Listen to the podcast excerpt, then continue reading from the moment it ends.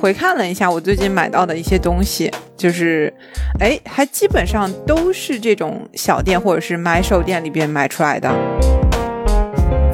买手店很特别的一个地方，就是它不只是卖东西的一个地方，就是即使你不买，你去逛这个店本身的时候，你从它的摆设呀、陈列呀，你都会有一种就是我在看小展览的那种感觉。我觉得男装在国内啊，实在太没得挑了。买的每一个东西，我都要确定它是我的挚爱。但是大家对男生的设定就是你们不爱逛街呀、就是我觉得这是这是非常严重的一个刻板印象。逛这个店、喜欢这个店的人都是很类似的，就是你们至少有共同的语言在那儿，很容易聊到一块儿。这也是我觉得逛买手店非常有意思的部分。蓝莓评测其实说说到底也是一个买手的思路呀。Hello，大家好，欢迎来到最新一期的蓝莓播客 Top of Japan，我是今天的主播瑞秋。大家好，我是钱德勒。大家好，我是妮子。啊，这一期这个 Top of Japan 呢，我们想跟大家聊一聊这个买手店这个话题。主播们先来为我们介绍一下什么是买手店。就我们先把买手店的这个今天要聊的买手店，我们把它框一下范围。呃，今天其实不是要重点去聊啊、可能只有一家店的这种，或者特别特别特别小众的，或者说它嗯特别垂直，就比如说我这个店里面可能只有奢侈品，或者说我这店里可能只有这个中古，呃，或者我这店里可能只有某一某某一些小众品牌或者本地设计师品牌这种，我可能也没有连锁，可能不太是这种，就这种我们也包含进来，但是我们会把这个范围扩大到啊、有连锁性质的，就是你在日常逛街的时候，其实就可以逛到，就是它会开在日本的很多这个比较比较人流量比较大的地方啊，比如说东京，你会可能他们都会开在银座啊、涩谷啊、新宿这些地方，然后呢，大家会比较轻易的买到，但是呢，他们统一都要是按照啊买手的这个方式去进行选货的，然后他们也需要是是多品牌的集合，然后呢，啊、他们不能是这个。就是特别单一，或者说特别单薄的这种特别难找的这种店，就是我可能要驱车五十公里去逛一个地方，这个不是我们今天可能重点要聊的，更多的是说大家日常去日本啊、旅游就可以逛到的这种这种店，我们把它放进这个买手店里面，然后一些像一些大型的选货集团也放进来，一些他们可能叫什么 selected shop 啊，或者这种其实已经像迷你百货了，但是呢，他们的基础不会变，就是一定是买手选货，不是统一进货的。所以它其实无论规模或者是品牌，它的其实本质上它得有一个选的过程。对，有一个买手，选这是货的过程。它本身的一个就是核心的一个定义。对对对对吧然后呢，有一些误区也需要就是前面给纠正一下，就是因为大家可能会对一些可能不熟悉买手店的人，或者说呃可能只在中国逛过一些买手店的这个同学，可能会有一些误区，比如说买手店是不是就等于潮牌店？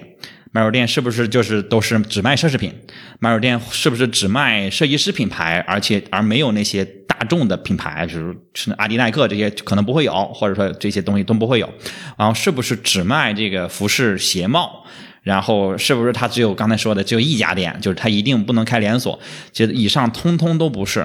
就是买手店，实际上它的范围是很广的，它只有一个标准是必须要满足的，就是它是买手选货，而不是统一的去没有没有选择的进货。啊，它只要是买手选货，我们今天都把它放在日本的买手店的这个范畴内。我觉得这样其实聊的话会范围会更广一些，然后我们也更能聊得动，而且我觉得会更接地气、更实用一点啊，不至于说我们推荐了一个店，然后这个店可能只卖中古的戒指。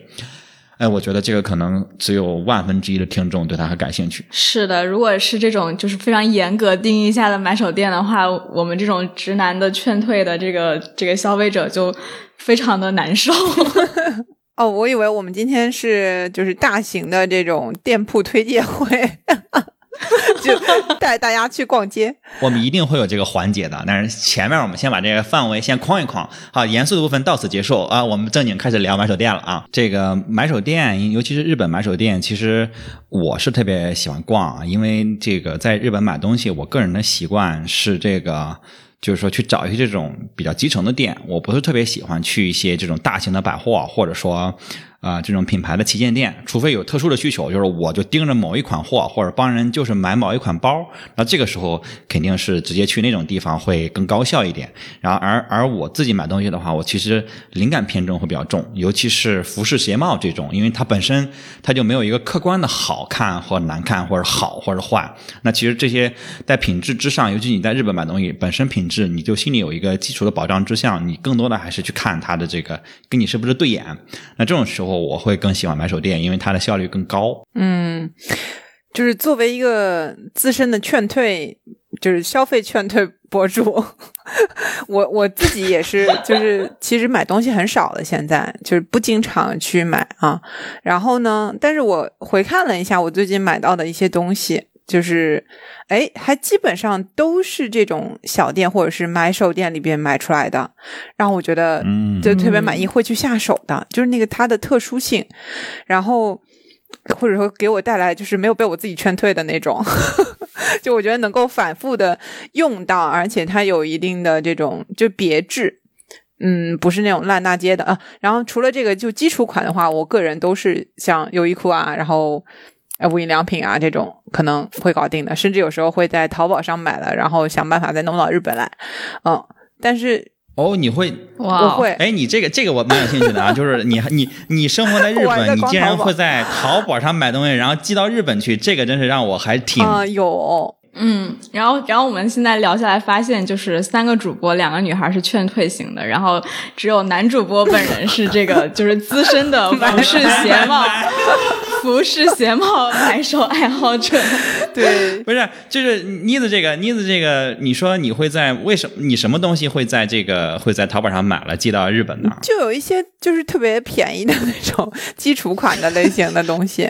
因为日本这边它就算是基础，再基础的，它可能也就是我们中国产的嘛。然后那些嗯嗯设计啊什么的，就有时候你看那个价格觉得不值，因为那里边含太多水分啊。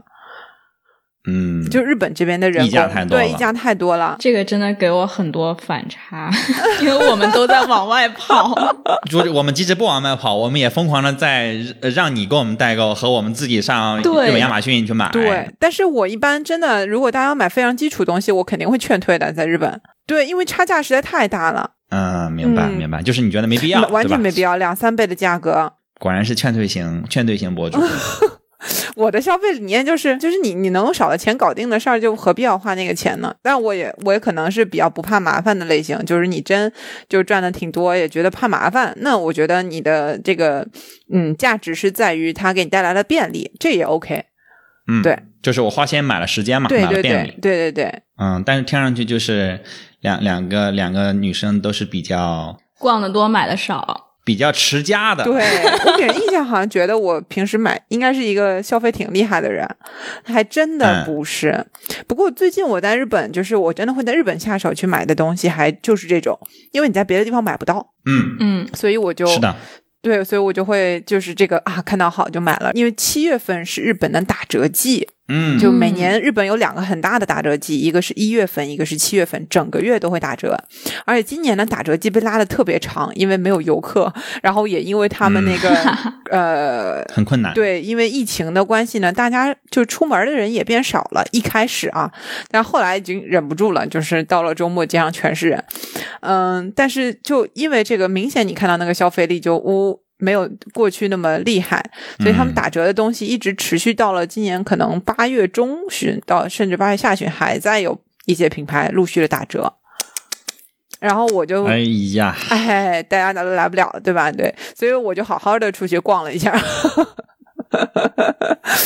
因为因为买手店，其实其实很多人会问买手店跟这个呃 mall 啊百货公司啊，或者说这个什么专柜到底是有什么区别？除了刚才说的这个就是很硬的这种区别，是就是买手店是一定要是啊呃买手选货的，就整个店里面的选货，甚至店里面的。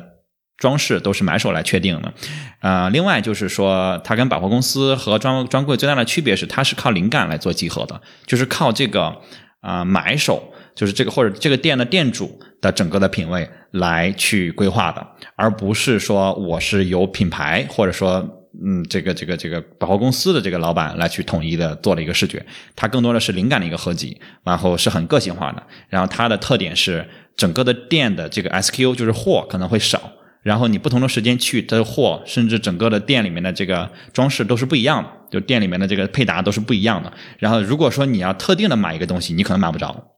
啊，因为它不一定就有你想要的那个东西，即使有那个品牌，但不一定想你你想要的那个货。但百货公司的话，就是品牌的大合集。就如果你在呃，不管是日本啊，你去欧欧美，你去买东西，其实在中国也是这样。如果你就是想逛，然后买大牌，那百货公司一定是最最合适的，包括奢侈品啊什么这些东西。然后它还有非服饰鞋帽的各种日用品，你这些东西都都会有，然后货都往往都会很全，不全它也能给你调货啊，因为这个同城啊或者异城，它能帮你去做这个事情。然后，但是呢，问题就在于说，你不管逛多少帽，其实帽跟帽之间，就是百货公司之间品牌实际上是基本上都一致的。就是你从星光三月出来，你再去松屋，你会发现里面的东西基本上是一样的，就牌子什么都是一样的。对，只是可能它的店的装饰不一样。但是你在这边能买到香奈儿的粉饼，你在那边一样能买到同样的香奈儿的粉饼。啊，LV 的旗舰店、呃大店，这也有一家，那边隔壁也有一家，他们可能唯一的区别就是。呃，这个退税的时候，那个税点、手续费可能会不一样。所以买手店就跟那种私藏的那种衣橱的感觉一样，是这样然后是这样的。其实就是店主本人，或者是就是也有可能是一些连锁哈，但是他有他自己的一些。就是调性或者说个性在，对，就是我喜欢什么样的东西，我就我就把这些东西挑出来，这样展示给你看。是的，是的。对，然后它就跟那些百货公司不太一样，百货公司可能就是就是大家都长差不多，好像没有什么自己的个性，然后只是牌子不一样，但是牌子同样的牌子其实是一样的。对对对对对，而且其实一些大的百货公司牌子也都差不多一样，就是你有两百个牌子，我这儿也不会比你两百牌子差多少，对吧？那但是呢，百货公司可能会有不同的这个活动，就是折扣可能会不一样。哎，今天我可能我这个百货。哎，日用品可能九折啊，或者说买多少送多少积分啊，它可能这些会不一样。大家这个可以关注，包括这个退税的这个服务，然后服务费，然后像专柜也是另外一样的，就是那它就只有单一品牌嘛。不愧是钱德勒，他就 真的他就就是就是专柜，他就就是更简单了嘛，他就只有一个品牌。但是如果你就是想买 LV 的某一款可能稀有的包啊，或者你就想买爱马仕的某一款包，那。可能专柜是最合适的，因为他们在配货上实际上是最啊话语权最强的。如果说你，比如说你买你要买这个爱马仕的某一款可能很稀有的包，那专柜可以帮你配货，然后你你或者说你去配够多少钱，你就可以买这款包。那往往是在专柜完成的。当然，百货公司里面那些大大奢侈品的店，其实也可以算专柜了。对，百货公司比较像。比较像是，就是你把各种专柜都装到了一个大楼里，专柜合集。对对对对对。然后呢，但是你在专柜的话，你可以累积对这个店的一个算是呃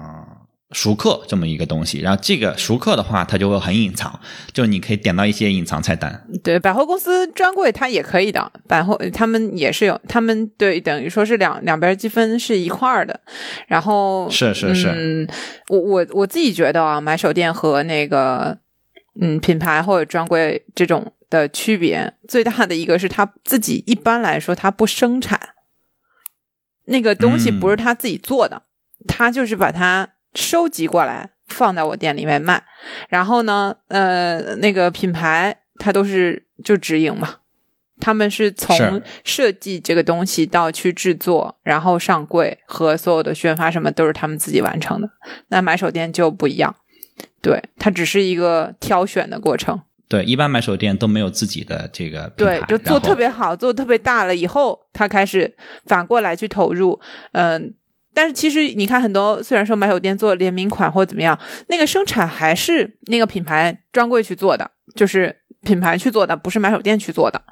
我我只是下那个 order，然后你们去。因为我是大客户，老在你们这儿买，对吧？有很多人到我店里来买你们的东西，so 你给我做一个什么？那那也是说明你非常牛了。但他可能自己，我觉得啊，就是一个忠于做买手的买手店，他不会去投入说我去设计呃一个风格的东西或怎么样，并不是这样的。是的，是的，一些一些做的很大的买手店，实际上它是可以可以反向的 push 品牌的，往反向的让品牌去输出很多买手店要求的东西，就是我反向的像有点 C to B 的这种感觉了。品牌是保险公司，买手店是保险经纪公司。好冷，就是从我自己行业出发的一个就是类比，嗯。嗯，厉害。可能大家听听的听不懂，剪掉吧。嗯，能能听懂，能听懂啊，能听懂吗？能听懂，能听懂。对，就是就是就是一些大的买手店，它能做到这个程度，其实就是已经很厉害很厉害了。像这个啊，川久保玲的这个丹福街，川久保玲的丹福街，实际上就是是呃这些奢侈品啊，尤其尤其是奢侈品品牌非常愿意合作的这么一个买手店。然后很多奢侈品甚至会为了他自自己去调整自己的产线，或者说自己去降调整自己的这个发布周期，就是为了配合丹福街可能有一些活动或者有一些新店的开售，就是这个东西还是反向的去推动品牌。这个这种买手店已经算是做到行业巅峰了。然后，但这种店实际上是很少，全球能数得出来的可能也就不到十家吧。然后你会看到说，这些奢侈品牌向买手店低头是非常非常不容易的。丹福街不是我。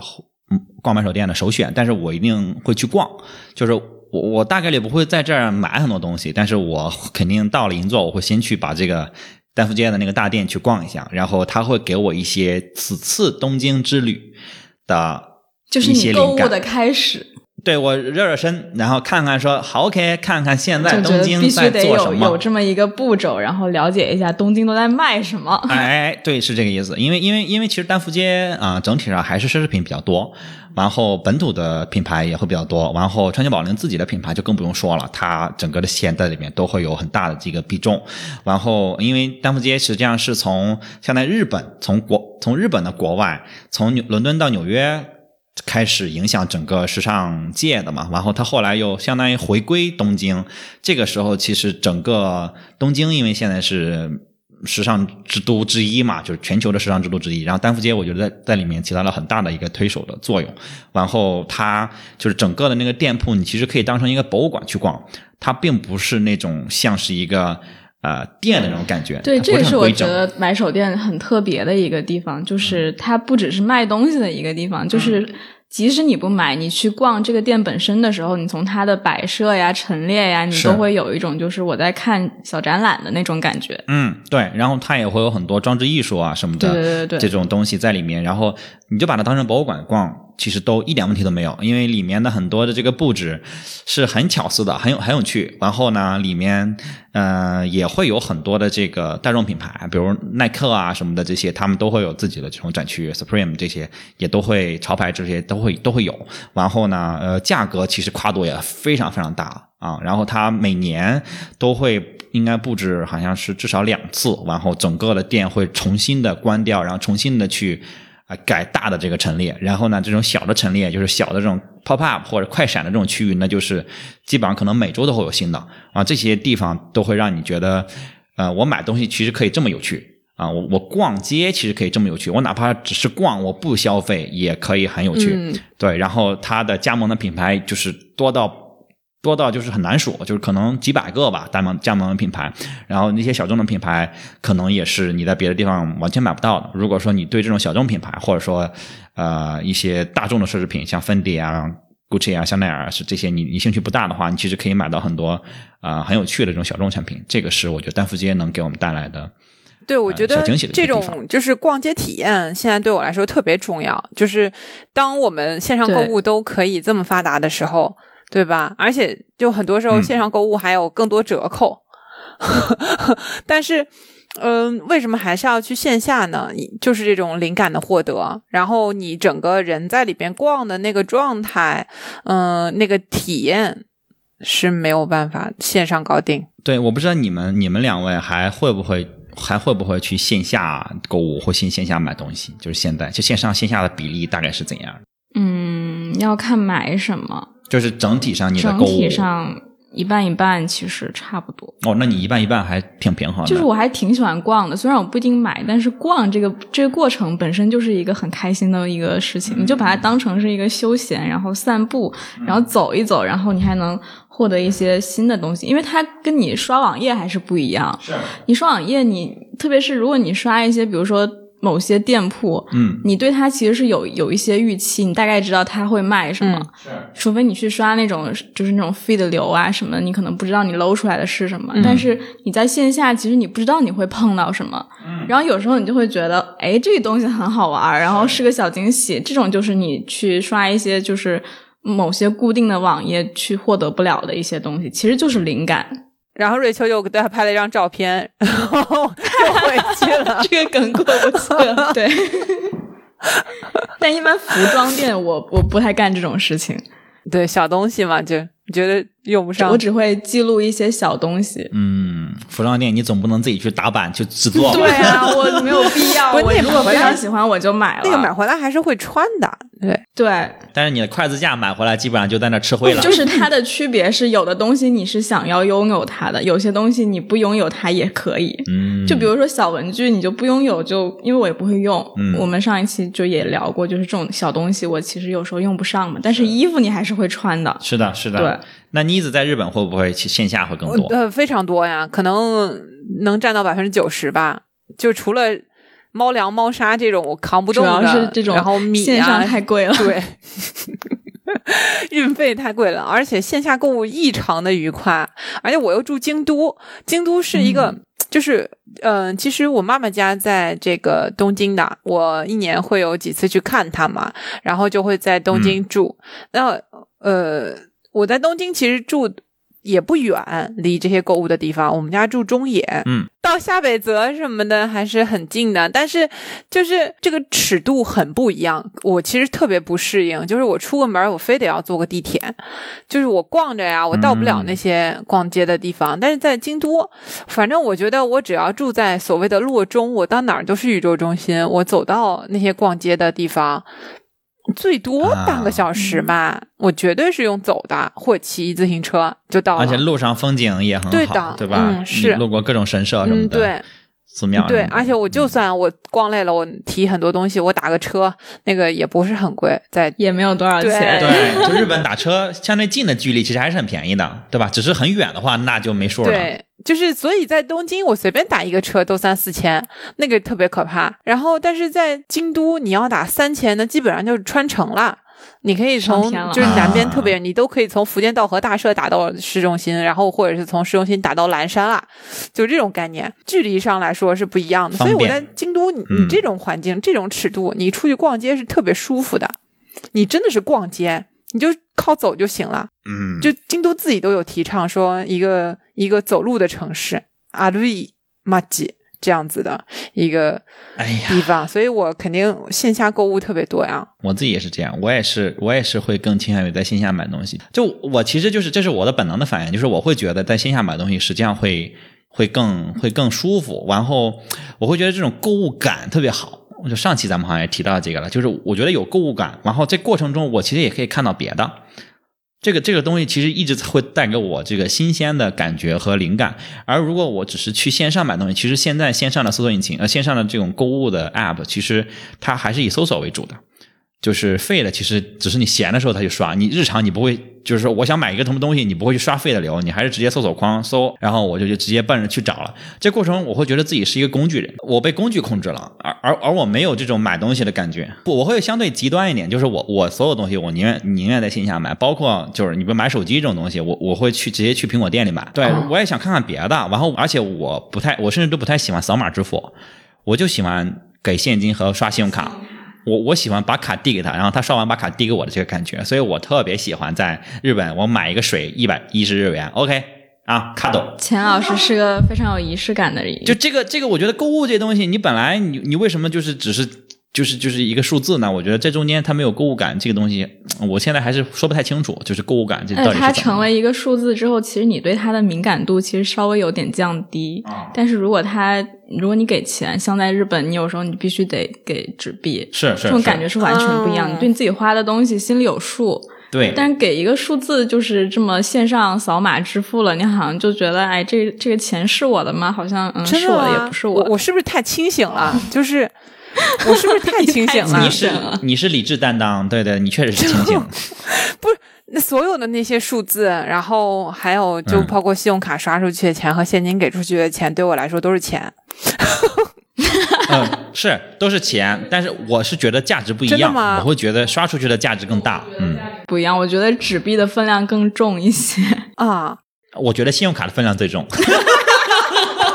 因为纸币这太不方便了。你是因为刷信用卡还有积分和里程吧？呃，那是另一回事儿，那是另一双。就是因为这是为什么我喜欢好看的卡面。嗯哼，我我刷卡的时候我有愉悦感，就是我啊、那个愉悦感是那个是我拿出卡来把卡递给他，他递给我的时候这个过程产生的，并我并不会算计后面的积分，因为积分我都算好了，我拿出去的卡一定是积分比例最好的。这这在我出发之前就已经算成了，就是 OK，所有的啊药妆店是是是刷这一张啊，买这个什么便利店是这一张，然后买大件儿是这一张，奢侈品是这一张，我都是提前算好的，所以我在路上的时候我就不会算这个东西了解但是呢，嗯，就是这个刷卡的这个过程是让我觉得有愉悦感的。该理性的时候理性，该感性的时候感性。对对对对对，嗯但是就是、呃如果回归到说我们说买手店的话啊，我们跑跑跑的有点太远了。回归到买手店，我是觉得买手店，因为现在很多买手店是其实他们也做了线上店铺，就是 Beams 啊什么，哦他们都有线上的店铺。是但是我就不是特别的习惯，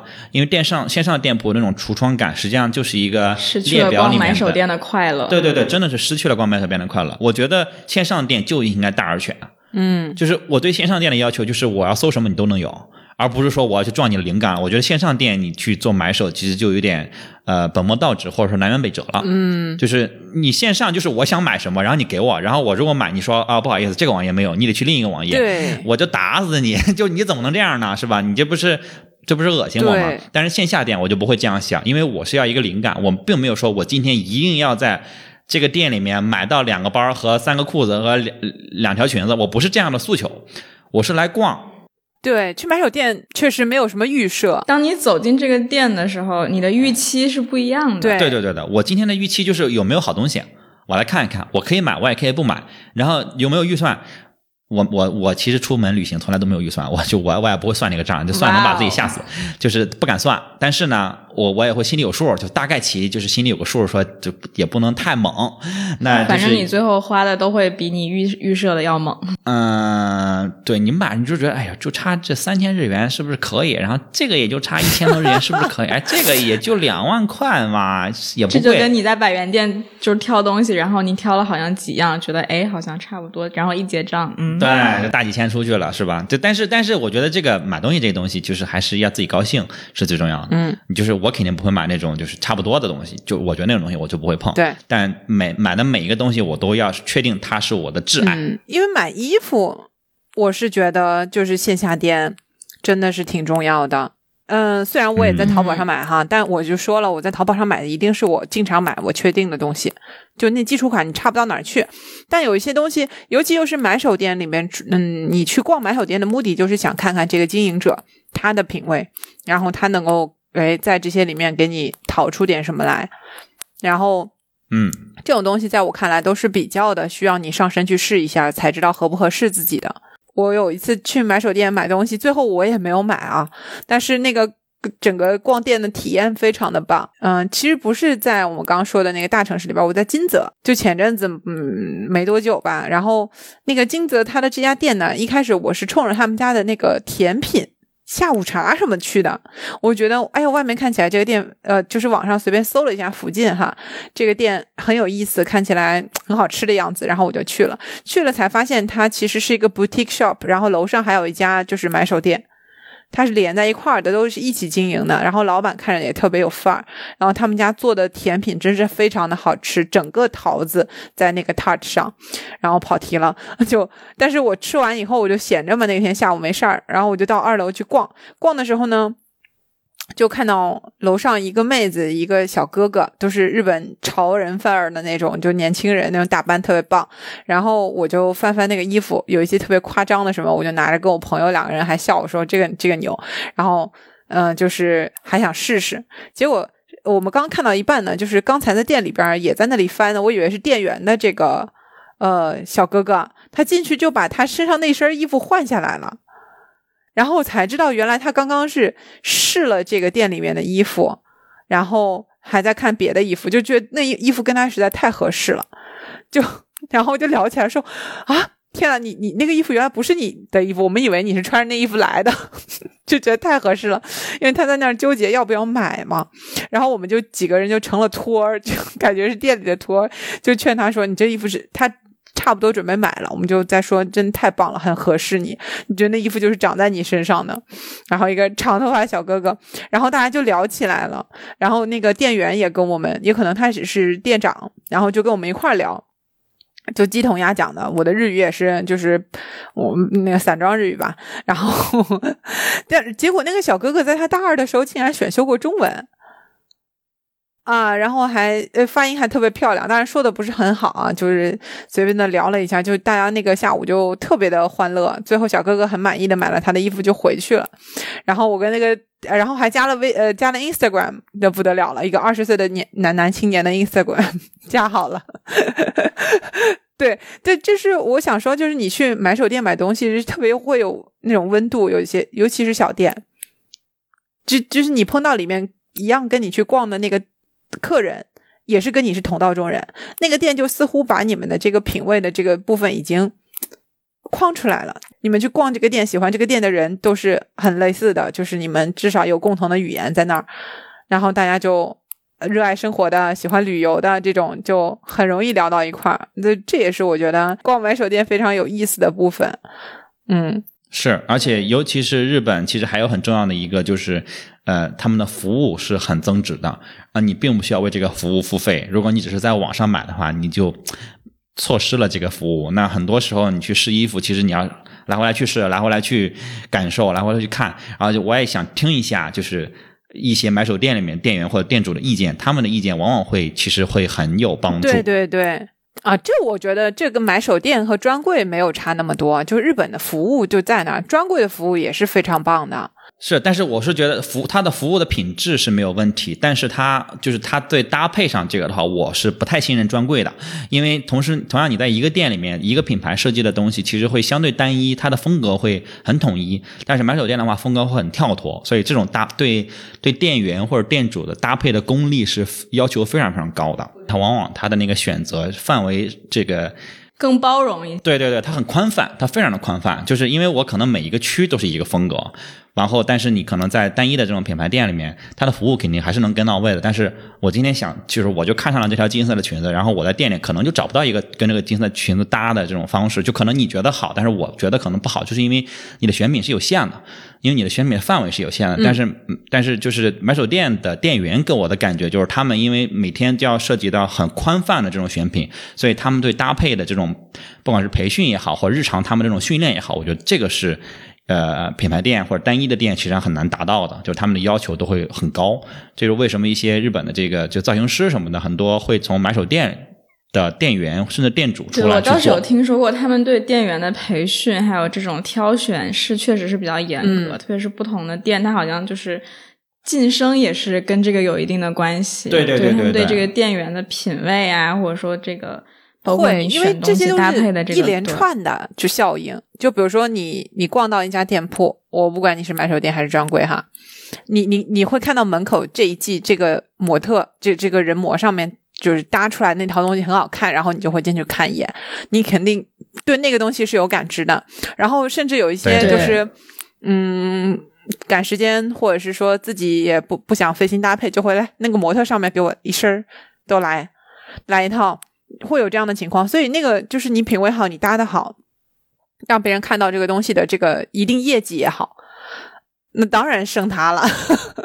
是啊，是啊，而且而且他们就是在买手店的这些人，因为他们应该是一直在做这样方面的训练，所以他们的意见其实建议其实往往会有一些有一些帮助。这个我觉得是买手店的一个就是比较特别的优势吧，嗯，就是因为你其实不知道这个人的穿衣风格是什么样的，有时候反而会有一些小惊喜。哎，对对对对对，就是因为他不知道我喜欢什么，然后他会按他的想法说，哎，我觉得你喜欢这个上衣对吧？那我觉得这裤子可能跟这个上衣很搭，然后你会觉得啊，这这个这个裤子是不是太，是不是太这个？然后你穿上上身之后发现，哎，其实可能不错，你反而会去尝试一些你可能本不是会尝试的这种东西，哎，这个这个感觉实际上是会带来一些额外的小惊喜吧？嗯，好像有拥有了一个私人造型师，是这样的，是这样的。我觉得就是，所以我会比较信赖这个这个买手店的店员的这种这种推荐，或者说他的建议。对，甚至 size 我都会问，你觉得这个是大点小点他就会告诉我小点我说好，我还是买大一号吧。就是我觉得大的穿的宽松。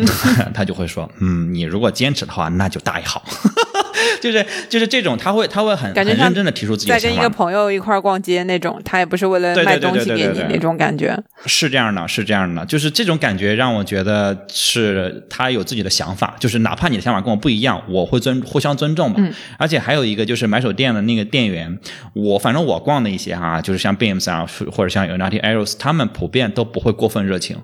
就这种啊给我的一种距离感是我很舒服的因为我特别怕逛街的时候进了一个店有个人一直跟着我我就会特别有压力。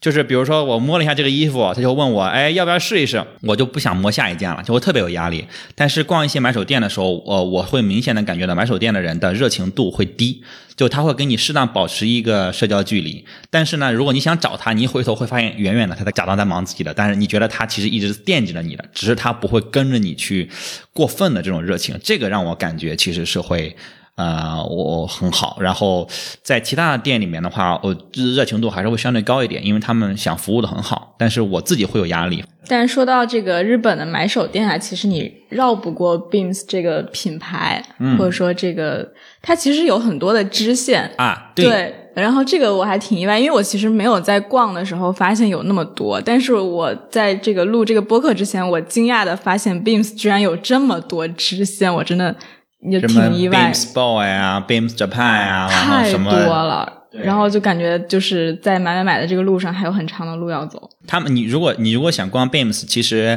Beams 的这个嗯、本店起源是在元素嘛，它那儿会有 Beams 的连着几乎所有的子品牌都在那儿有一个独立的店铺，就是每个店基本上都是呃特别全，或特别特别全，然后每个店都都足够大。如果你想了解 Beams 所有的子线的话，直直接去那儿逛本店就可以。Beams 承包的一条街。对，那儿还有一个 Beams 的唱片店，它有一个很小的一个一个一个小门店，然后还有一个 Beams T，然后就是一个全是 T 恤的这么一个店，然后里面只卖 T 恤，然后它那个 T 恤是跟这个装置艺术一样，它摆在那个橱窗里，然后他们在旋转，就挂着。就像在一直一直在旋转，然后然后这个每季都不一样，那那个很有意思，但是逛的效率很低，因为真的选品太多了，就那就只是一个帽了，所以我我一般不太去逛那个店，就是偶尔去可能朝圣一下，对，然后但在那选货的效率很低，就是感觉已经不太买手了，就只是把 Beams 所有的货可能都都放在了这儿，但是 Beams 其实我是呃特别喜欢的，就是我每次在在日本都会在 Beams 买很多很多很多很多。Beams 这个品牌，呃，或者说这个买手店吧，它也比较有意思的是，你在不同的地方，比如说你在大阪的 Beams，你在京都的 Beams，你在东京的 Beams 里边的选品什么是不同的，对对对，所以你可以换到不同城市去逛不一样的那个内容。然后其实特别看那家店店长，嗯嗯，他他的品味，所以这个我觉得还对，还是保留了，虽然他做那么多连锁啊。这一点上来说，它还是保留了它作为一个买手店的尊严，就是，还是很看情况的。因为有很多人觉得 Beams 这种已经开了很多连锁，他们就会觉得已经不纯粹了，就是你已经其实是一个百货公司了，你已经不太买手了。但是像刚才妮子说，就是不同的城市不一样。实际上在就是因为我在东京最熟嘛，就是。东京的每一个店它的选品也就是重合度也也是不太不太大的就是能有百分之五六十的重合吧但是不会有更多的因为我自己最喜欢的。对但它那个 beams japan 重合度是很高的就是因为它叫 beams japan 嘛它里边嘛选的那些东西是很像的。对 beams japan 因为它毕竟它有这个主题嘛然后它的主题放在那儿的话它里面的选品其实就空间就不大了，应该说。beams，我还想补充一个，就是我就是实实操层面。让他把 beams 讲完。实操层面的，实操层面，我我自己最喜欢是逛涩谷的 beams，嗯，我会非常推荐大家去逛涩谷的 beams，为什么呢？是因为那个那个 beams 的旁边也有很多别的啊买手店，你也可以逛。就是他们一般都是 Beams 旗下，或者有哪天 Else 旗下，或者其他 Shifts 旗下那一条街旁边也有 Supreme 什么的，那整个那个小巷子是非常非常好逛的。嗯，就是你甚至都不用专门去 Beams 那个店，只逛 Beams，那旁边的所有的买手店，包括对面也有 Beams 旗下的那个 Pilgrim 冲浪的一个。一个专门店就是专门做冲浪相关的服饰啊还有用具的那个店也是这个并旗下的都非常好逛你不需要关心哪个是哪个牌子的。你那条街你整个逛完基本上如果你没有过高的购物诉求的话那边能满足你一切的这个购物的需求。就是就是重点推荐一下啊这是我私藏的一个目的地那个那那片我都说那是我家啊。主要你是涩谷最熟悉的对。全日本最熟的就是涩谷。虽然最近最满意那条裙子是在 beams 买的啊但是我自己逛各种 beams 的一个感觉就是嗯 Beams 里面的女装啊，不如男装选的好。哎呦，这个我太想说了，我我太想说了。实际上，我觉得不是 Beams 的女装不如男装，是我认为全日本的买手店都是男装比女装更出色。这个是我逛下来非常明显的一个一个，也不是说我觉得其实不是说客观的出色，实际上是说日本的这个呃女装，我觉得会相对保守一些。就是你其实你看街头的这个日本的女性，大部分女性穿的会比较乖，就要么就是 OL 啊，要么就是可能卡哇伊一点。然后你你去元素能见到很多很刺激的穿搭，但是别的地方的女女孩子感觉穿的都比较乖，或者说她们一些这个风格不太是中国女孩喜欢的风格，因为中国女孩其实你会看上去在日本很容易一眼认出来，会觉得她们其实更欧美风，就是所谓的 ins 风更多一些。这跟日本女孩的普遍身材也有一定关系，对啊对，这个对对这个其实是一对个，是吧？但是就中国女孩还是更高挑一些，对吧？嗯，对，腿型啊什么的，然后这种都会有。然后日本女孩可能森系的更多一点。嗯，我觉得森系已经算是中中国女孩可能偏相对容易接受的一个风格了。但像那些卡哇伊的话，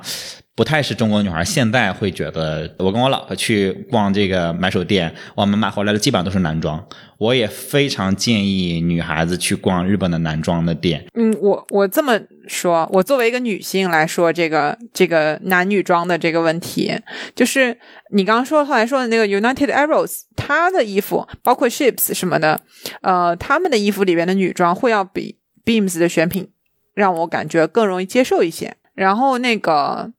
不说这个的话呢，就是我觉得男装在国内啊实在太没得挑了。所以呢，你去了日本以后，你觉得那个东西，哎，就有一定的对自己着装和外表有要求的这个嗯，嗯男生，在日本这样子，你们就那个购物欲会更被激发出来，因为你在这儿真的没有什么地方可去。就是国内的男装，包括韩国，其实也是比国内好很多，然后日本也比国内好很多。是这个落差太大了，嗯对吧？就中国的这个男装的发展太太落后了，所以日本其实可能已经在一个标准或者标准略略往上，大家就会觉得哇，就是真的好很多这种落差感。因为中国的女装真的，尤其是让淘宝带的，其实已经很先锋了嘛。就是我不觉得它落后于全球任何一个而地方。且如果你想在国内买一些比较偏日系的这种衣服，其实也是有选择空间的。就是让韩呃某兰之家这种一年两次，真的是我作为一个男生觉得是侮辱啊！我自己实际上会认为服装的这个剪裁是大于面料的，嗯啊，嗯然后剪裁实际上是更重要的，因为因为衣服现在我们现代人就衣服都非常非常多嘛，你其实衣服大部分都是洗坏的，就基本上都不是穿坏的，就是你洗洗然后掉色啦或者起皱啦、起球啦，就是都是这样的。嗯所以说，呃，质量都在那儿有一个基本保证的时候，其实剪裁会非常非常重要。对，但是大家对男生的设定就是你们不爱逛街呀。就是我觉得这是这是非常严重的一个刻板印象，就是说男生不愿意逛街。我觉得这个好像，而且很多男生或者女生拿不愿意逛街这个事情当成一个光荣，我觉得这这没什么好光荣的，就一点都不光荣。就是你自己的身体、你自己的这个形象，你自己管理，然后你不愿意逛街，你拿这个去说啊，我可能懒什么的，我觉得我觉得这个这个这个思路是有问题的。就是你自己的形象，你应该自己去管理。我觉得这是一个最基本的事情，就是你应该做到。然后，但你说啊，好像我我我不去逛，然后我就觉得随便买点东西我就好了，嗯，这东西其实挺微妙的。很微妙，很微妙。对，而且我而且我这里面还是要说，就是我们穿衣服或或者说买好的东西，买就不管是衣服、鞋帽还是日用品这些东西，实际上是为了自己高兴。我觉得这是一个出发点，就是我是为了自己高兴。但是你在买那些嗯东西的时候，你真的高兴吗？我觉得就问自己这么一句话就好了。就是这个真是我喜欢的衣服吗？或者我就喜欢这个鞋吗？我就喜欢这个筷子吗？就我喜欢吗？我觉得在问一个这样的问题，实际上很多问题就迎刃而解了。就是很多人对这个没有问出这句话来，这是我觉得可能问题的一个就很很微妙的一个根源啊。说这儿有点有点严肃了，但是刚才确实妮子说的这个说是因为国内的这个确实做的太不到位了，导致。日本这边我们惊喜感很重，也是一个很大的很大的这个。而且你去日本，你比如说你喜欢女生有很多喜欢中性风嘛，就是喜欢这种男友风或者中性风或者 oversize 风。如果你真的又是喜欢这种风格的话，那日本这些男装买手店真的是啊，我也会买，我也会买男装，对吧？因为本身他们男装做的就很好，然后你如果又偏向这种风格的话，那真的就是 你就找到宝了。实际上，因为他们的剪裁啊什么都会非常非常好，而且日本的男装其实男装也偏中性，日本男装也是偏中性一点，它不是那么钢铁直男的风。对，就因为现在可能还比较流行那种就是工装。的那种风格或者比较可爱的，对。如果是喜欢工装风格的女生的话，那去这种地方真的特别特别但是还有更好的选择啊！你说，你说说。日本有很多就特别照顾女生的那种工装风格的那个，算是品牌或买手店吧，就是是有的。就是因为男生的那个版版型还是会不太适合女生的，尤其是那个扣和拉链那块儿。对。就是我有时候也会买嘛，那种沙滩短裤什么的，就，但是你确实穿上之后，那种可能腰根本就不行。对，就是你那个地方不是很合适的。然后是的，它有专门设计的，很像 boyfriend 款的，就是 boyfriend 款的女装，所以你可以去看那些。就是刚刚那个钱德勒推荐了你最喜欢的，就是买手店区域是涩谷的那个呃，就是 Beams 周边那那一圈哈。对，你就搜涩谷 Beams，然后 Beams 不压，然后你就去旁边嗯。再从涩谷车站到那个路上，你就会有好多买手店。我要推荐一个西日本的，就是大阪这边的，我比较喜欢的一条街，就是大家可能也听过，就是叫 Orange Street，叫菊街。嗯，然后它就在，你看大阪，大家可能知道的多的是，呃，新斋桥的，对，其实就在新斋桥走过去不远，新斋桥再往那边，呃，再往北边去一点是那个美国村。这个也有听过对吧？然后他们买潮牌什么什么的，但是美国村这个地方呢，我就觉得哎呀太乱了，而且他们那边卖中古的衣服和那种比较夸张的大阪风的这种很多，那就那个区域是比较乱的。那再往枯江那边去一点点，就是这条 Orange Street。嗯嗯，稍微再过去一点点，马上你就过了那条十字路口，你就觉得到了另一个不同的消费的世界。当然，价格蹭就上去了，但是整个的消费的体验，你的购物的这个逛街的这个情绪又就不一样了。就刚刚你说的那是什么？呃，Supreme 的牌子，然后那个 United Arrows 什么在那边都有店，然后店的面积也都大，而且还有很多小众的，呃，包括日本选出来的那个 APC。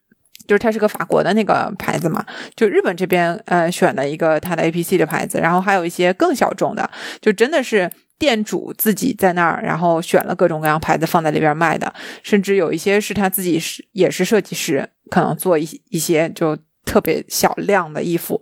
在那边，嗯，这种店就集中在这个区域，我觉得那个地方我是可以随便就逛一下午的，甚至还有一些家具。就是居家用品的这种楼啊什么的，那个区域是我推荐的，就是 Orange Street。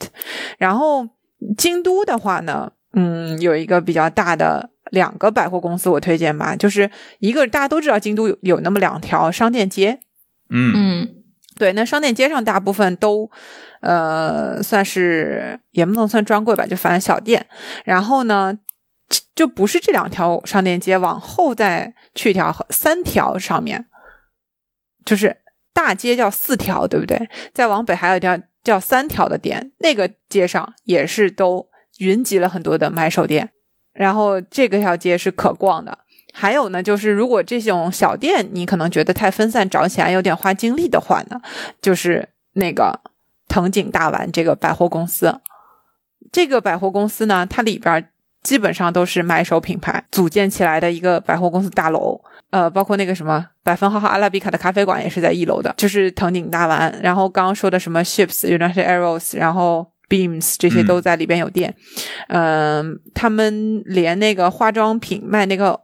不算是 organ，全部是 organic 吧，就是 skin care 的那个柜台都是那种买手型的，汇集了很多很多不同的品牌，你可以在那边一个个比，就哪个味道是你最喜欢、最好闻的，嗯，然后上边还有一些就是首饰店啊什么的，反正品牌都是呃潮潮的，然后嗯，就是也不是那种货特别全的店嘛，楼上还有就是呃 CDG 什么的这种都有，然后设计师的。嗯，你在别的地方看不到的品牌也会在这个楼里边。有，所以叫藤井大丸百货公司，不是大丸啊，是藤井大丸。富吉代马路这个，然后还有一个我在全日本其他地方也没有怎么看到过的一个一个百货公司，它里边基本上是欧洲那边过来的品牌做的买手店，也不是，它整个楼就是个买手楼，哦，它叫 BAL，然后也是我我刚来京都之后不久就刚开业的，他光这栋楼的装修就花了五年，他在京都的这个河原町上啊。就是你看这种寸土寸金的地方，有一栋那么大的楼，而且装修非常好。他的洗手间就像是贵妇家的会客室一样，嗯，这个非常 然后 对，然后就是有那种沙发美美的，让你在里面可以稍微休息一下的那种设置。所以呢，这是一个传说是京都非常大的富二代吧，那个。就是有钱人家为了自己，呃，经常去欧洲买那些他喜欢的品牌，他觉得很不方便，然后 觉得这些品牌很棒，就把他们选回来，在这边弄了一个这个百货公司叫 BAL，就是 B A L，然后里边有什么 Corner Shop，The Corner Shop 就是卖那个呃各种欧美设计家家私的那种。还有一些就是居家用的，连鸡毛掸子啊什么这种，就是特别 fancy 的鸡毛掸子，家居用品，对，这种都有。嗯，然后呢，下边呢就是品牌的选品方面也是很不一样的，反正很多是从呃像日本都比较少的，呃那些像什么 X Studio 啊，然后呃大的这些什么 Theory 呃 Theory 这种也是有的。然后我觉得整个这个。百货公司的选呢，就是按照这个人的自己的品味来干的，就是也很有自己的调性，就都是在那个有一点点简约，然后又设计的那种风格上的东西，也是整栋楼就有一个生活方式的感觉，所以这个楼也是很好逛。嗯，楼下有这种香氛店、眼镜店，卖的东西都是比较让你觉得品质很好的。这个是我推荐的京都两个。如果你喜欢买手店，可以逛的百货公司。最近还发现了一个小宝藏，就是藤藤藤井大丸里边其实也有，就是它会有一些那种呃非非这种服装类的选品的店，买手的，就是嗯一家呢是卖很多的京都的这个特色的东西，然后同样的店我在东京也会看到过，就是卖东京特色的东西，然后在其他城市也会有。就这种选品店，它有一点像是升级版的这种旅游纪念品购物店，啊，但是它非常抓住这件事情的精髓，因为现在你去一个个自己去挖掘是很难的嘛。还有一个叫 D Department，我很喜欢，对，因为他们是从这个呃全日本各地去选。很有意思的这种土特产，或者是说手工艺的东西，匠人匠人的东西，然后放到他的那个门店里面和他的通信杂志里边，可以通信贩卖，就是最早的，你可以下 order 的那种。对对对，而且他他们他也有自己的杂志，对对对，第每个城市它会有一个杂志，说的还很全啊。我买过好好多。对，我觉得它的核心也是这种选物店或者说买手店，嗯，就他会在他的那个呃京都的这个 D department 的店呢，是在一个寺庙里面，佛光寺。他因为这个 D D department 的老板跟佛光寺的住持是好朋友，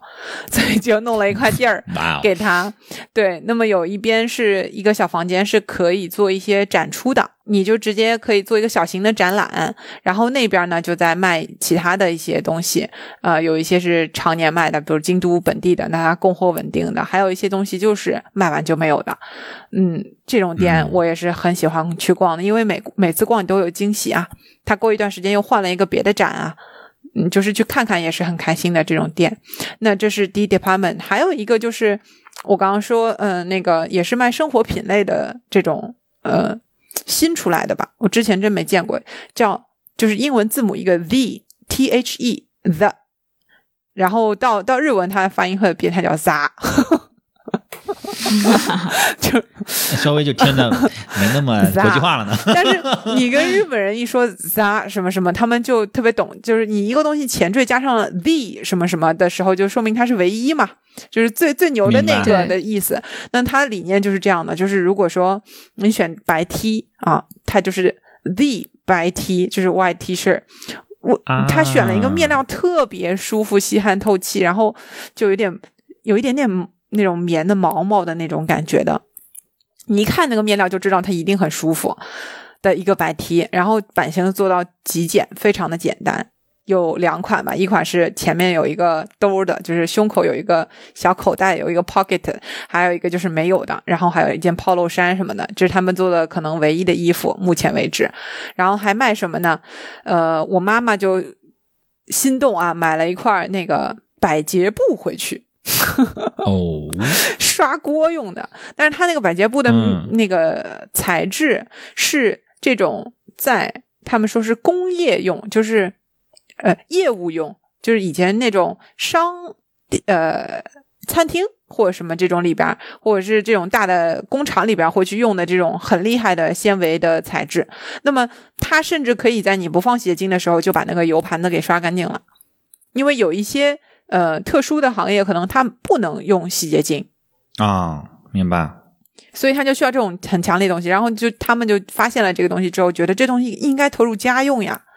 它又很耐用，是然后降维攻击。对，然后他就拿过来了，然后就做成了一个 spongy，然后那个海绵可以卖到八百日元一块刷碗的海绵，嗯，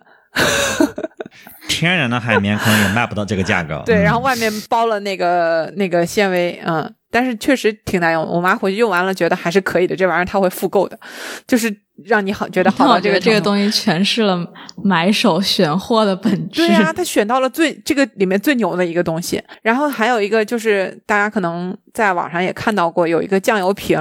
就是那个极致的 the one，就是它那个酱油瓶儿倒出来之后，那一滴不是老会沿着那个瓶口漏下来吗？它那一滴会吸回去。最优雅的酱油瓶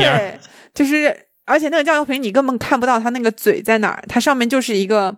就它那个嘴不是伸出来的，这样它不会积到任何的灰。嗯，就是没有机会让那个灰进去，但是它最后一滴酱油会吸回去，就是那个玻璃的酱油瓶儿，然后那个也不是很贵吧，大概三千多日元这样子。然后就是他它找了很多是个酱油瓶儿啊！啊，它是一个酱油瓶儿，所以就极致的酱油瓶但是它，能，你能用一辈子呀，嗯真的，就你要不摔喽 就可以，而且外边还带一个小铜盒，就是感觉可以传传带，传家宝对吧外外边？那个桐木做的盒子，我没有什么好教给你的儿子，给你个酱油瓶吧。就教你的儿子打酱油。嗯，对，他就选了很多这样的东西，但是我觉得非常的有趣。啊这这个还蛮吸引我的，这有点像是就是那个设计上的，因为就是那个日本不是有那个什么 Go Design Award 嘛，啊然后他们有一些店就是 Design Collection Shop，、嗯然后就是类那种 Go Design Shop，类似于这种。嗯然后我在东京很喜欢逛这种，就是一些巧思啊，或者说设计的很优雅的，然后那它本质其实也是买手店。嗯、对，但是它有一个筛选标准嘛，就是一定是获了奖的啊，然后基本上都是大师的作品。获了奖的买手店，哎，嗯对对对对对，就是确实是设计经历过推敲，经历过工业上，嗯然后实用上的整个的推敲。然后我听妮子刚才讲的时候，我想到了这个这个店，因为 Go Design Shop 好像在那个东京站旁边有一个 mall 里面有一个很大的这个店铺，嗯嗯然后然后那个还挺好逛的。反正我在里面买了很多的这个盘子碗、筷子。就是这些东西，还有一些小日用品、杂货什么的都很好用。他们当然都不便宜，就是平均盘子碗的话，两三百块钱一个吧，人民币。我的消费劝退理念就是，这东西你只要用，用了还能让你觉得很开心，那它多少钱都是值。是的，是的，就别凑合。我觉得我我买东西是我宁愿不买，然后我也不会凑合，就买不起你就不买，然后买就买最好的。我不认可这个有句话说适合你的就是最好的，我不认可这句话。呃，我觉得应该是适合我的最好的才是最好的。就是他要在适合我的基础上要是最好的，完了我我觉得那才是最好的，要不然适合我的只是适合我的，适合我的不是最好的啊。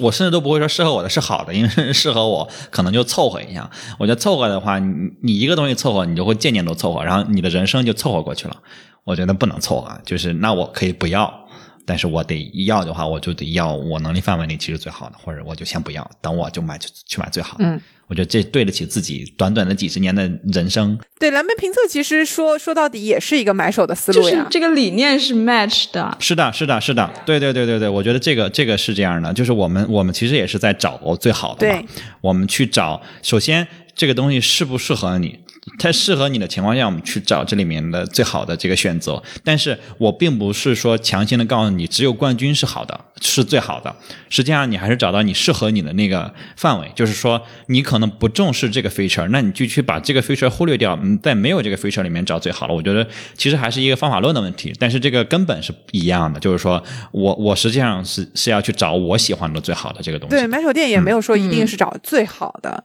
它只是就我帮你们找。对我帮你们找，就是这里边我觉得有一些嗯特别 absurd 的答案，我就给你们删掉了。然后这里边我觉得不错的，哎到了一定平均分以上的东西，来放到我这个篮子里边来，然后我有我我有我去选物的一个标准，对吧？这个是对，然后我再去做个周期性的更新，然后你们这次不喜欢，你过一个月来，你可能就有喜欢的了。对对，你看是不是跟我们很 match？是，嗯，跟我们的选题库很 match。这个就为什么会喜欢逛买手店，还是这个理儿，就是你最终信任的是这家买手店选东西的这个人，嗯，嗯，他也对自己的选东西有一定的这个信心，他才会出来做一家买手店。就是我比你们一般人会选，对吧？所以呢，就是很多人可以跟着我来选，我就帮你们先选好了，放而这儿且。而且我可以帮你们节省时间，就是你们不需要从一万件货里面找你们喜欢的，我给你把一万件先缩减成一百件，对你在这一百件里面找你喜欢的就好了。我也不是说就只给你三件货，让你 A、B、C，对，那我觉得这就有点过分了，对吧？我还是给我只是给你缩小了这个选择范围。没错，这其实也是有点像线下那个线下直播吧，线下带货，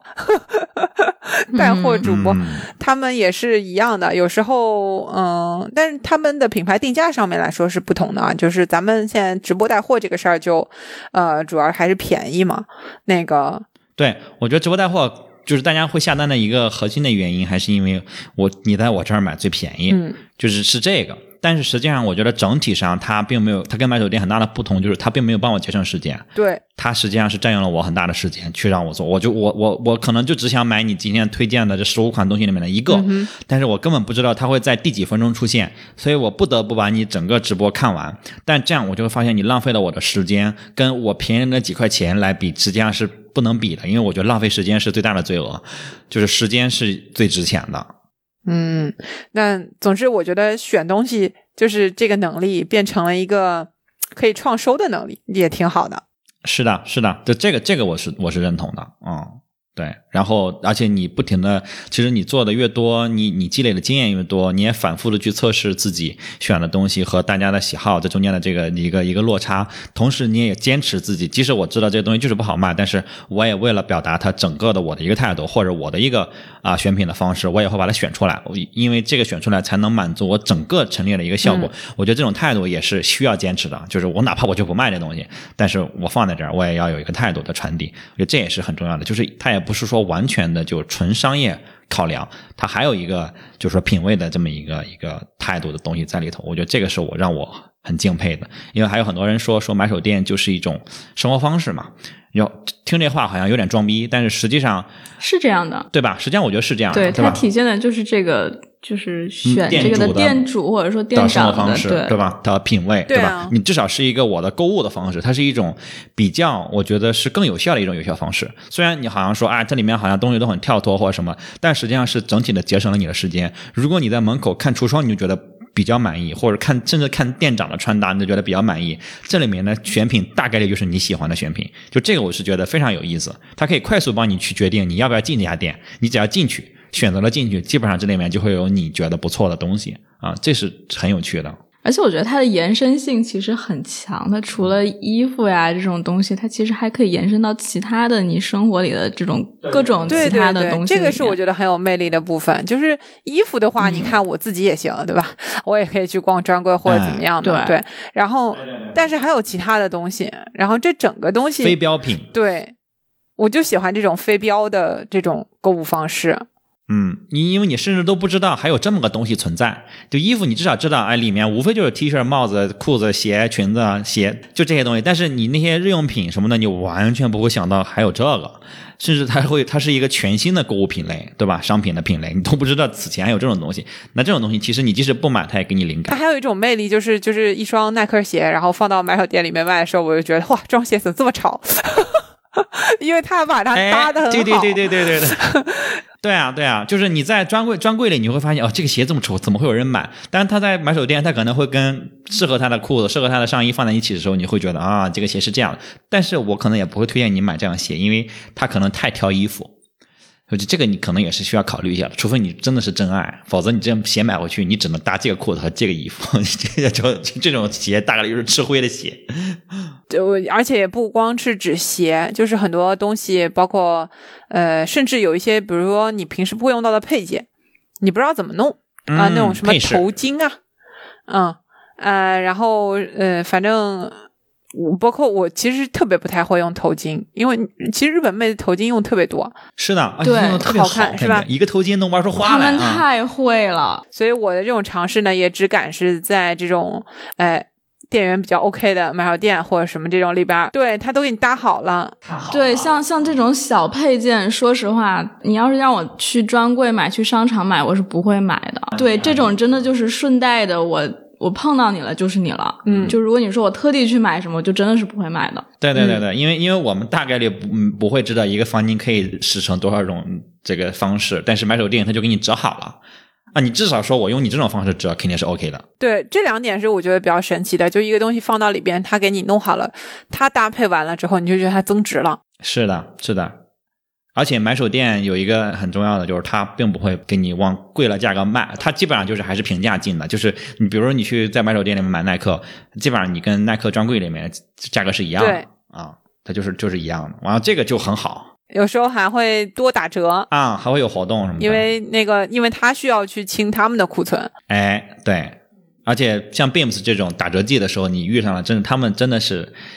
很能打折的，就是两折三折。一一一大片，而且还有哦，我还我还想说一个，就是像有 United Airways Beams，呃，应该是 United Airways，他们自己会有自己的就是折扣线啊，就是呃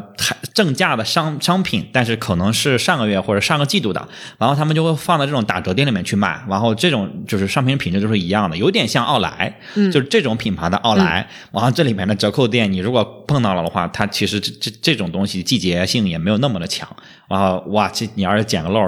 这两折、三折、一折的东西是一大把，就是价格是非常非常实惠的。我逛过一次，就我没有觉得跟正价店有太大的区别。就是南青山那边有好多有有好多这种折扣店是连着开的，就如果感兴趣的话，也可以去撸一撸。我觉得再重复一遍，就是日本的最大打折季就是一月和七月。那一月头上那几天，呃，可能还有一些就是元旦的时候关门的店铺，对吧？然后还有一个就是元旦那个头上抢福袋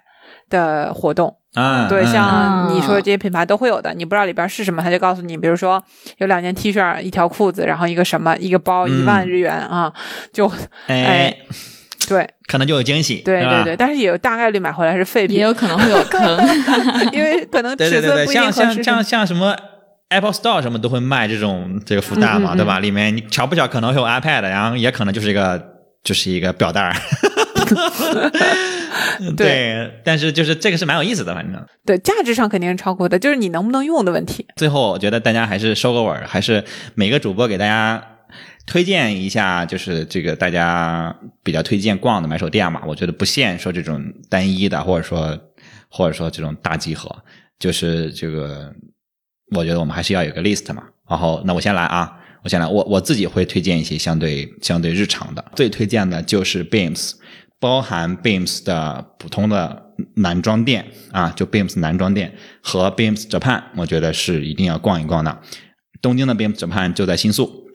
然后呢，这个其他的那些店其实我觉得不用特别选。然后如果你一定要选的话，我推荐去新宿，因为你不只能逛到 Beams 那一条街，都可以有很多好的各家选货集团旗下的买手店都可以逛到啊。第二个就是啊，丹福街。Double Street Market 就是川久保玲的那个店，然后呢，它更多的是大牌，然后奢侈品啊，然后一些很国际化的这些品牌，包括一些日本当地的很小众的一些品牌都会有涉及。然后呢，它也很像一个博物馆。然后我最推荐的就是东京的那家店在银座。然后这两个是我尤其推荐的。然后像 United Airs 和 Ships 我就不会做过多的推荐了。然后我觉得逛到了，一般 Beams 旁边是一定有 United Airs 和 Ships 的。他们就有点像麦当劳和肯德基的关系，就是有一家开在那儿，另外两家就会开在那儿。所以我觉得都可以逛一逛。这俩我就不会做着重的推荐，但是 Beams 和丹福街，你去了的话，应该是有惊喜的。嗯，它在日本很多地方都有，所以说也不用特别的专门的去某一个门店。好，大概就是这样。呃，我要推荐的店是这样的。京都这边的话呢，就是两个大的商场，你会比较目标明确，很好找。然后这些店铺的话，都在里边有集成，呃，包括 Journal Stand 什么的，就是 Ships 什么的，都是在它外面那个还有独立的店面。但是他们这个位置经常换啊。今年那个因为疫情，然后他们装修的挺厉害的，就把门口的 Beams 转到里面去了。还有什么 Framework 啊这些的，都是在这个藤井大丸这个大楼里边可以逛到的。嗯，有川久保玲那个，就是那个 Play 的那个系列什么的都有，这是在藤井大丸。然后还有一个就是那个，我说他们从欧洲那边品牌进的比较多的一个，嗯，买手店大佬就叫 B A L Balu。对，如果你进去逛，觉得东西买不起的话，去上一下他们那个女生的洗手间也是很好的。推荐一个店的女生的洗手间，对对对对，没有没有，楼下那个估计男生那边也不会差。嗯，没去过嘛，就不能随便推荐。就楼楼下他们也有很大的书店，是那个大元书店两层的，所以去翻翻杂志什么的也很棒。这是非常推荐京都的两个大楼。然后因为店太小了，我觉得就是某一家店这么推荐不方便嘛。然后还有一个呢，就是我提到大阪的那个菊街，就是。呃，那个 Orange Street 这个是比较大的，可以集中逛的地方。那基本上你要预备个半天到一天左右，可以在那边晃悠晃悠，然后各个店都进去看一看。然后那边有一家小店，就在菊街里边的，我特别爱逛的，咖啡特别好喝，叫这个 Biotop。然后它一半是一间这个咖啡馆。然后他们家是做比较精品咖啡的那种，嗯，手冲和那个意式咖啡都很好，咖啡豆也选的很棒。然后另外一边呢，就是这种生活方式的，然后两层楼，呃，有卖这种甚至到洗衣服的。东西的，就是那个柔柔软剂啊，或者洗那个喷喷衣服，专门喷真丝衬衫什么，可以让它没有褶皱的。就是你有时候不方便熨烫，对，一喷就就能够垂顺的这种，对，去皱。然后还有呃一些护肤品、洗发水什么的，然后还有衣服，嗯，也都是各种品牌选出来的，呃，潮品或者是一些基础款什么都有，嗯，价格呢是小贵。叫这个 Biotop 的一家店，我自己是挺喜欢逛的，嗯，因为整个在绿植环绕的这种工业风里面就很舒服。这个是大阪，然后京都这边还有刚才说的，就是如果你喜欢逛的是那种不是以服装类的，啊是生活百货什么的这种，像呃说的 D Department 和这个 Z 都是比较好逛的。那个 Z 的话，在京都其实就在藤井大丸里边。你可以逛到啊，就一一一次就逛到。对对对，所以特别推荐这个楼嘛，你很好逛。然后估计藤井大丸一天都不一定逛得完。嗯，对，这是我的推荐。我觉得还是就是按区域逛是一个比较科学的，对，就是遇到了就进就逛就完了。对，或者说你可以去找，但最好这是一条街，或者说这是一个楼。对对对。如果你专门的去为了买手店来回来去的去走的话，其实就很折腾。而且因为买手店嘛，尤其那种很小的店，它往往就是就店东西是很少的。就是你如果时间特别充足可以，但是如果你只是说大概想逛逛的话，我觉得那样其实效率有点太低了。路上两小时逛逛十分钟，万一去了。不合适呢？对啊，因为有些小店真的真的非常小，他可能就只卖一个。我记得弟弟妈妈呢，我去过一个店，他只卖那种锡的还是那个铝的盒子。他这个店里只有卖那个盒子，各种 size 的盒子。然后我进去可能一分钟就逛完了，交通花了一个多小时。那你说我去还是不去呢？我去了之后还挺有意思的，但是我觉得如果你时间不充裕的话，那这时间可能就浪费了半天。对，但是有人喜欢的话，我觉得喜欢花多少时间都值。如果只是想逛一逛，那我们按我们刚才这些推荐，实际上都是去一个地方就能逛到好多了。对，像其实东京、大阪、京都其实都有提到了。诶，对的。然后呢，好的，那我们今天主要的就聊到这边。最后呢，想跟大家互动一下，因为我们有些小奖品想送给大家，那就是我们会送出很多套啊，穷游。锦囊出品的日本的这个分地区的这样的一个锦囊手册，然后呢，每一本都是很详实的，就是介绍日本不同的地区的。然后有五个地区，我们呢地区随机，然后我们抽五位幸运的朋友啊、来有机会得到这个这个奖品。那我们的有一个小互动小问题，就是你在日本买到过的印象最深的东西是什么？啊，或者说你也可以推荐一个你喜欢的日本的买手店给大家，大家可以把这个留在评论里，我们会抽五个朋友去送出这个厚重的日本的全屋锦囊。然后稍微加个码，如果是推荐那个店的话，你肯定要给出那个推荐的理由嘛。就是比如说你、你去逛了这个店的时候，哎，有什么有趣的事情发生啊，什么这种，让我们这种吃瓜群众可以听听有意思的东西。嗯是的，如果你写的很有意思的话，你得奖的概率是非常非常高的呀。这个这个谁中奖，就由我们三位主播来把它选出来，好吧？然后接下来我们其他的节目也会增加一些这种互动的这个环节，因为我们正在制作。啊，蓝莓评测旗下的播客的周边，然后我们会对每一档节目、每一栏节目都有不同的周边再去筹备中，所以啊，敬请期待。对，敬请期待，应该很快就跟大家见面。好的，那今天就聊到这边，好的，大家再见。接我的话茬。我来了，好的，好的好的啊，拜拜，好拜。拜拜